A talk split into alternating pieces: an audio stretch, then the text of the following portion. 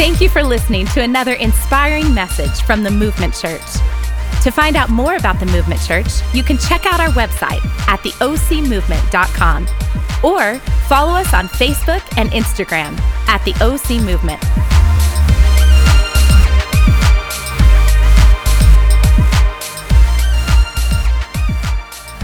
What's up, Movement Church? We're so glad you're with us. I got my friend, who's also my daughter, Avery Lane Robinson, with us today. Oh man, fan club. You got, got more applause than whoa, you. Whoa, whoa, whoa! Settle down. I'll kick you off my stage. No, we're just so glad that you decided to tune in, and we want to just say a special hello, a little shout out to some watch parties today. I want to say hello to my friends Nick and Noemi Marsh and your watch party. Woo! Come on, give it up for yourself for being awesome with your watch party. Who else we want to say hi to? Josh and Shayna Newman. Come on, and their watch party. What's up to the Newman watch party? say what what up? What up? And listen, I want to say hello to Michael and Judy Calderon's watch party up in the north.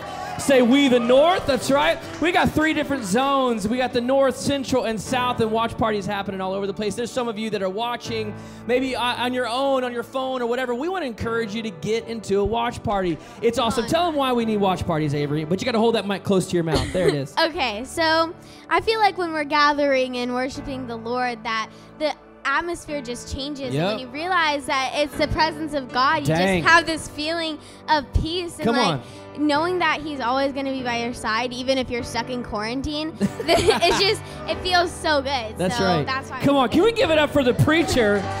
she told me, she said, I said, Avery, what do you want to do when you grow up? She said, I want your job, so you're going to have to figure something else out. So give it up for my daughter, Avery. Come on, one more time. You may have a seat. Put your mask on quickly, but we'll kick you out of the family. Man, I'm so glad that you're with us. And I want to encourage you to jump into a watch party. Something happens when we gather together uh, the presence of God shows up. And, and some of you don't feel safe with that, and that's okay. Stay connected online. Jump onto a, an after party on Zoom and make sure you stay connected because God is doing something awesome. Listen, you are in the fight of your life Eh, but you're fighting from a position of victory. You may feel like you're knocked down, but you ain't knocked out. I get knocked down, but I get up again. Come on, you ain't never gonna keep me down. I stop it. That's enough of that.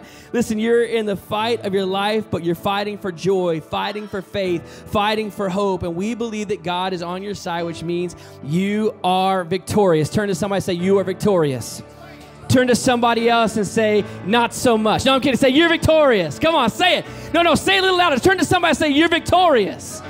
Come on, listen, we are in the middle of a series called Public Service Announcement, and we're just kind of looking through different Bible characters in the Old Testament, the New Testament, and encouraging each other because we want to remind you that you are freaking awesome.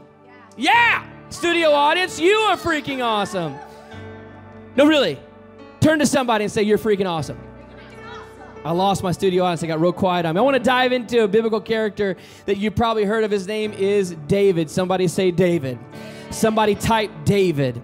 Everybody knows the story of David and Goliath, and I want to talk about that story, but I, I don't even want to focus in on the part about Goliath. I want to talk about to the things leading up to the story of David and Goliath. And if this was a movie, the scene would be set. There would be this uh, helicopter camera flight over this valley, and you would see two armies depicted one on either side, one representing the army of the Lord and the other representing the army of evil. And look at what the scripture says in 1 Samuel chapter 17. It says this And Saul and the men of Israel were gathered and encamped in the valley of Elah and drew up in the line of battle against the Philistines. And the Philistines stood on the mountain on the one side, and Israel stood on the mountain on the other side, with the valley in between. And there came out from the camp of the Philistines a champion named Goliath of Gath. You've heard the name Goliath.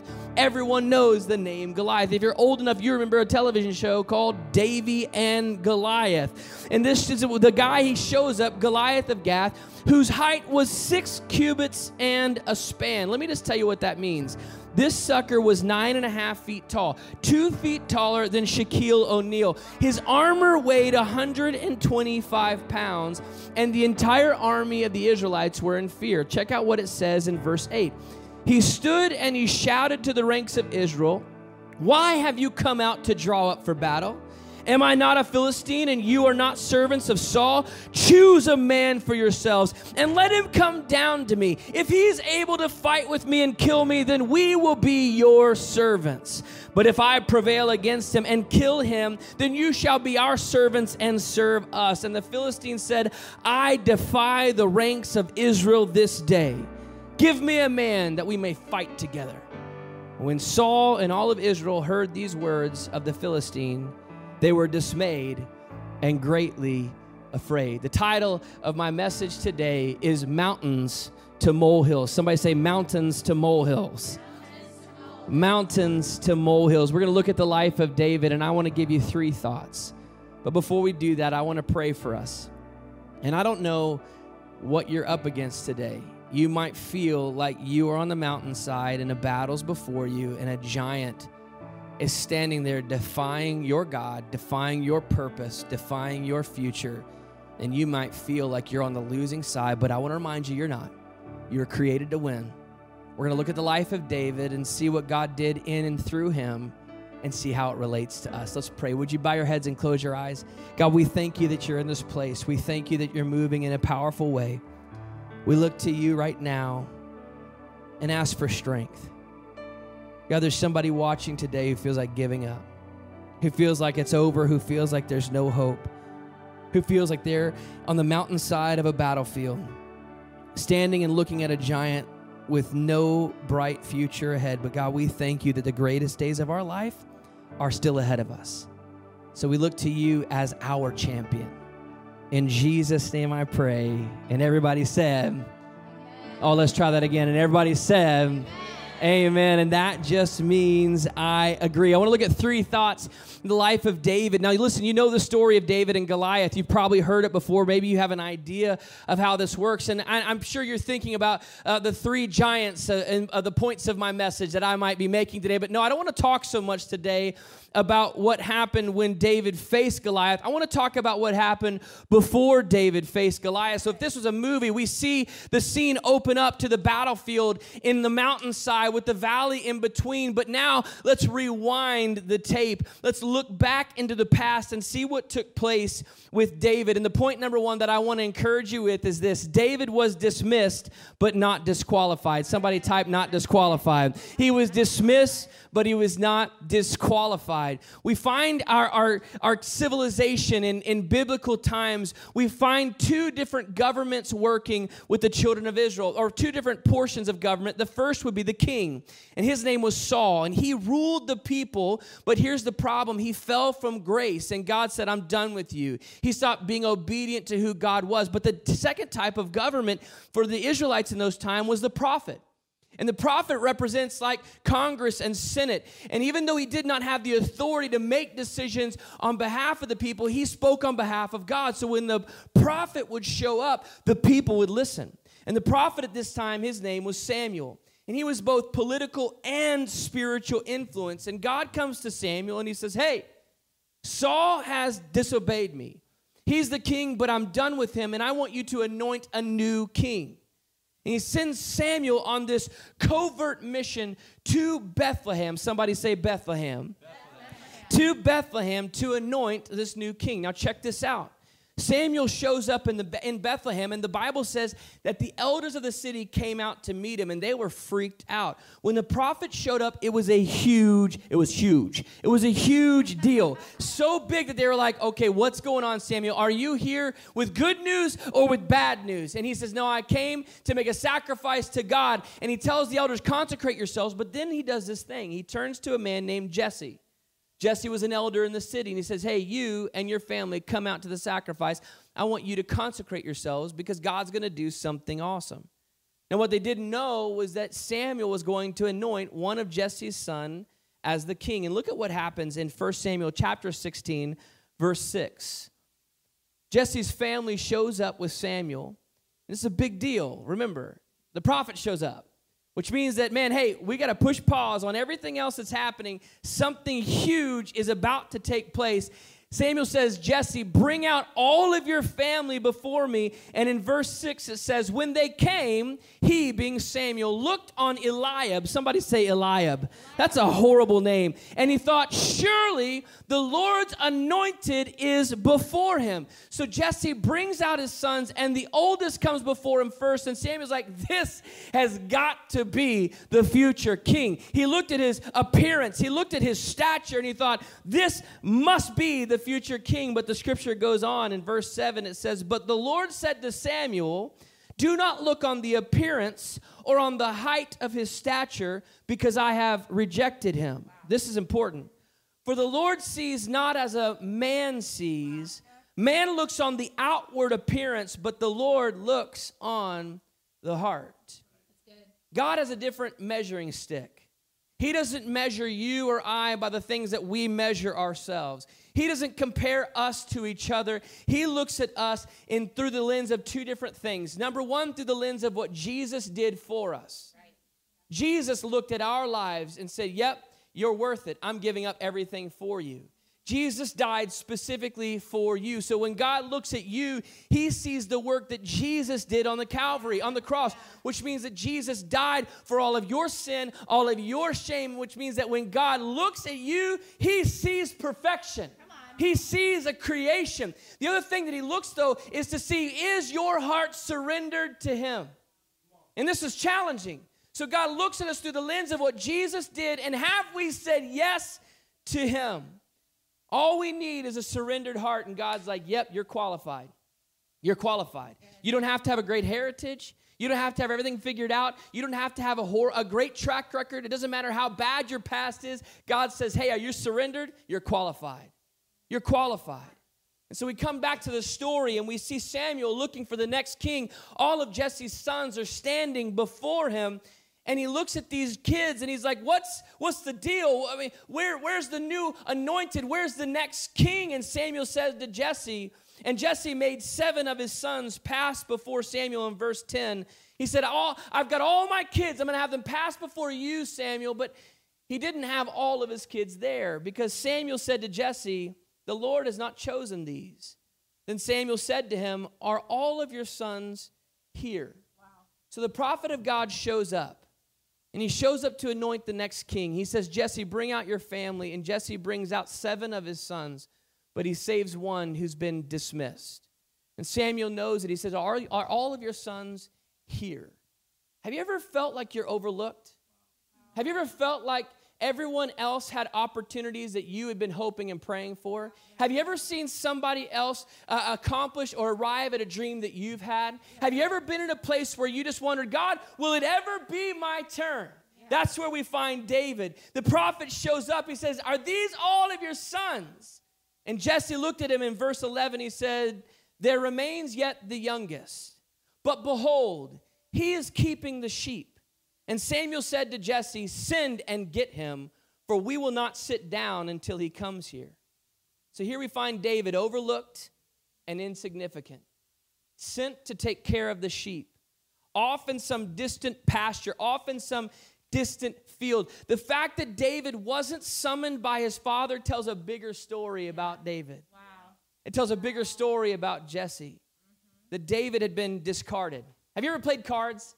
We've been getting into cards lately during quarantine because we've gone through every game you can possibly go through. And we're not video gamers because we have a life, but that's not important. We, we, we got into playing cards. And, and if you ever play cards, almost every card game, you lay the cards that have the highest value, you keep them in your hand and you try to lay points down on the table. And the card that has the least value in your hand goes into a pile that is called the discard pile. It's the card you get rid of. It's the card you don't want. It's the card that will hurt you the most. And this is where we find David discarded to the pasture to watch some sheep. And some of you right now who are watching feel like that, like you've been discarded, like you're in lost in obscurity, that you've been dismissed, that nobody cares, nobody sees, maybe because of somebody treated you, because of something that was said to you by a parent or a coach or a teacher. And now you've projected your feelings of these people onto God and you're wondering, God, do you even love me?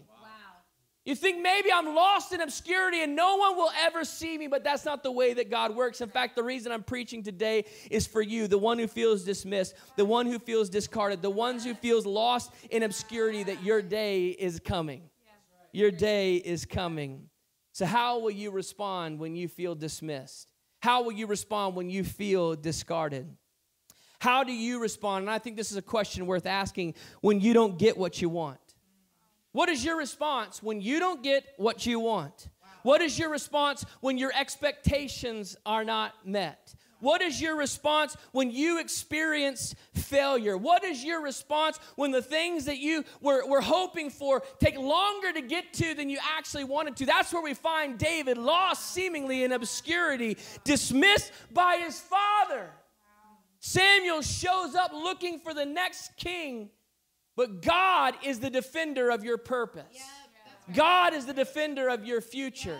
And Samuel says, You go get that boy. We won't even sit down until he comes here. Why? Because I came to do the Lord's work. And that's the way that God works for you. Samuel then sees David who walks in, and God says, This is the young man. This is the future king. And he anoints him as the king. And what's sad about this story is his father sends him right back out to the pastures with his sheep. David was dismissed, but not disqualified. The second point that we can take from the scripture is that David turned dismissal into devotion. Write that down. David turned dismissal into devotion. I hope you're taking notes in our app today because that's worth writing down and probably the most important point of this story. And it's the setup for what God wanted to do in and through David with Goliath because he turned dismissal into devotion. Here we see a young boy, probably around the age of 15, who sun up to sundown is out with the sheep, grazing and walking, walking and grazing. They would often send the youngest born child off to take care of the sheep. Sheep are dumb animals. They literally are. They will eat themselves to death. So, the pur- purpose and point of a shepherd is twofold to protect them and to make sure they stop eating at a certain point. They move on from field to field so that the sheep will survive. Sun up to sundown, David is by himself with some sheep, dismissed, discarded, lost into obscurity, and something took place in those moments that set David up for his future. The youngest born with no inheritance. That's why they were dismissed. We don't have to raise this young boy up to take over the family business. He's really kind of pointless. He's like a discard that we don't need. And for most of us, when we would face moments like this in our life where we feel like all hope is lost, like everyone has forgotten about me, nobody can see me, in those moments, most of us slink back into obscurity. We give up on the hopes and the dreams that God placed in our life. We turn our back in frustration to God. We begin to question whether or not He actually called us in the first place. Why? Because I'm out here by myself. David, one of eight kids, a family, and yet every day, sun up to sundown, by himself with some sheep. This is where we find him. Probably doing so every day for between seven to 12 years. You, you've been complaining about quarantine that's only lasted for like 20 weeks. Me too. We find David for years by himself. But he took this dismissal and he passionately pursued God. It didn't become discouragement for him, it became devotion. What I love about David is that he didn't waste the moments. Sometimes we're waiting for our big moment to show up and we waste the moments we're currently in. He took moments of discouragement and he turned them into moments of worship. The Bible said he would pick up his harp and he would worship God. In fact, he wrote most of the Psalms, and I believe that the Psalms came from these times when he was just a young boy by himself with nothing else but sheep and the audience of one. And he would play the harp and worship God, not so that people could hear him play or hear him sing, but because he was falling passionately in love with Jesus. And my biggest concern with Christianity today is that Christianity has simply become an accessory to our life, something that we wear, something that we do, and it's no longer who we are. We don't even know how to be in love with Jesus because he's simply an accessory to my life. I don't know how to commune with him. I know how to chalk up a Hail Mary when the crap hits the fan, but I don't even know how to be in love with him. And here we find David lost in obscurity by himself. Can you just imagine your father throwing you away and then saying, Well, I guess what I'll do is just worship God all day? That rhymed. What the hey? Thanks for that horrible fake laugh, but that's all right. In the midst of obscurity, he bust open the prison doors of isolation and he joined the chorus of angels simply by worshiping. He became intimate with God. And I think sometimes we have a hard time saying that word because it feels weird, but it just means that there's a closeness that I can't possibly get any closer than I am today, but I'm going to keep trying tomorrow. And he would worship God and he would be by himself. And this went on every day for years because he didn't waste the moment. What's great about this story is that the moments that he didn't waste made a way for him. The Bible says the king Saul went crazy and some of his attendants said, Hey, we, we need to get you a musician to bring some peace into the palace. And he said, Great, go find me somebody. And we read in 1 Samuel chapter 16, verse 18 Behold, I have seen a son of Jesse the Bethlehemite, who is skillful in playing, a man of valor, a man of war, prudent in speech, and a man of good presence, and the Lord is with him. Therefore, Saul sent messengers to Jesse and said, Send me David, your son, who is with the sheep. He didn't waste the moments. He spent it turning it into devotion to who God is, and it made a way for him to find his place in the palace. Some of you feel called or you feel like you have a great future, but you're wasting the moment waiting for some big moment, and God's like, man, you're preventing me from making a way in your life. I wonder what would have happened if David hadn't practiced the harp. I wonder what would have happened in his life if, if his dismissal didn't turn into devotion. I wonder if he would have made the way to the palace. If you feel dismissed, don't miss the moment. You may be preventing God from making a way. I think we, one thing we also find in the midst of the dismissal is that he was all in. He was all in with zero benefits to him. So he took care of these sheep and he watched these sheep as if they were his own. The sheep were his responsibility and he gave everything. He gave 100% for them. In fact, the Bible tells us that there would be lions and bears, but no tigers. And, and they would show up and try to rip away the sheep. And it was in these moments that David would pull out his sling and he would destroy or defeat the lions and the bears. And the Bible says he would pull the sheep from their mouth and they weren't even his sheep. They, were, they belonged to the man who had discarded him. The sheep were not even his, and yet he took care of them as though they were his own. He recognized that what I have in my hand is the most valuable thing I can do is to give everything for it. And I think so often we only want to give everything when it has a benefit to me. We miss out on what God wants to do because we don't see things through the lens that God sees things. All for a man who clearly discarded him and neglected him. He went all in for these sheep. This dismissal was turned into devotion. Can I just take a moment and take a break and, and talk to some of you that are watching that maybe you're wandering in your faith, you're not sure what it is you believe? You need to know that Jesus went all in for you. Jesus went all in for you. He gave up everything simply for you, realizing there might be a day where all of humanity would neglect him, but he said, Hey, Jesus said, I, I You're worth it. Your past, your, your issues, your shame, it doesn't matter. I'm going to take everything. In fact, the Bible says that he considered it joy to crawl on the cross for you and for me. He went all in for you.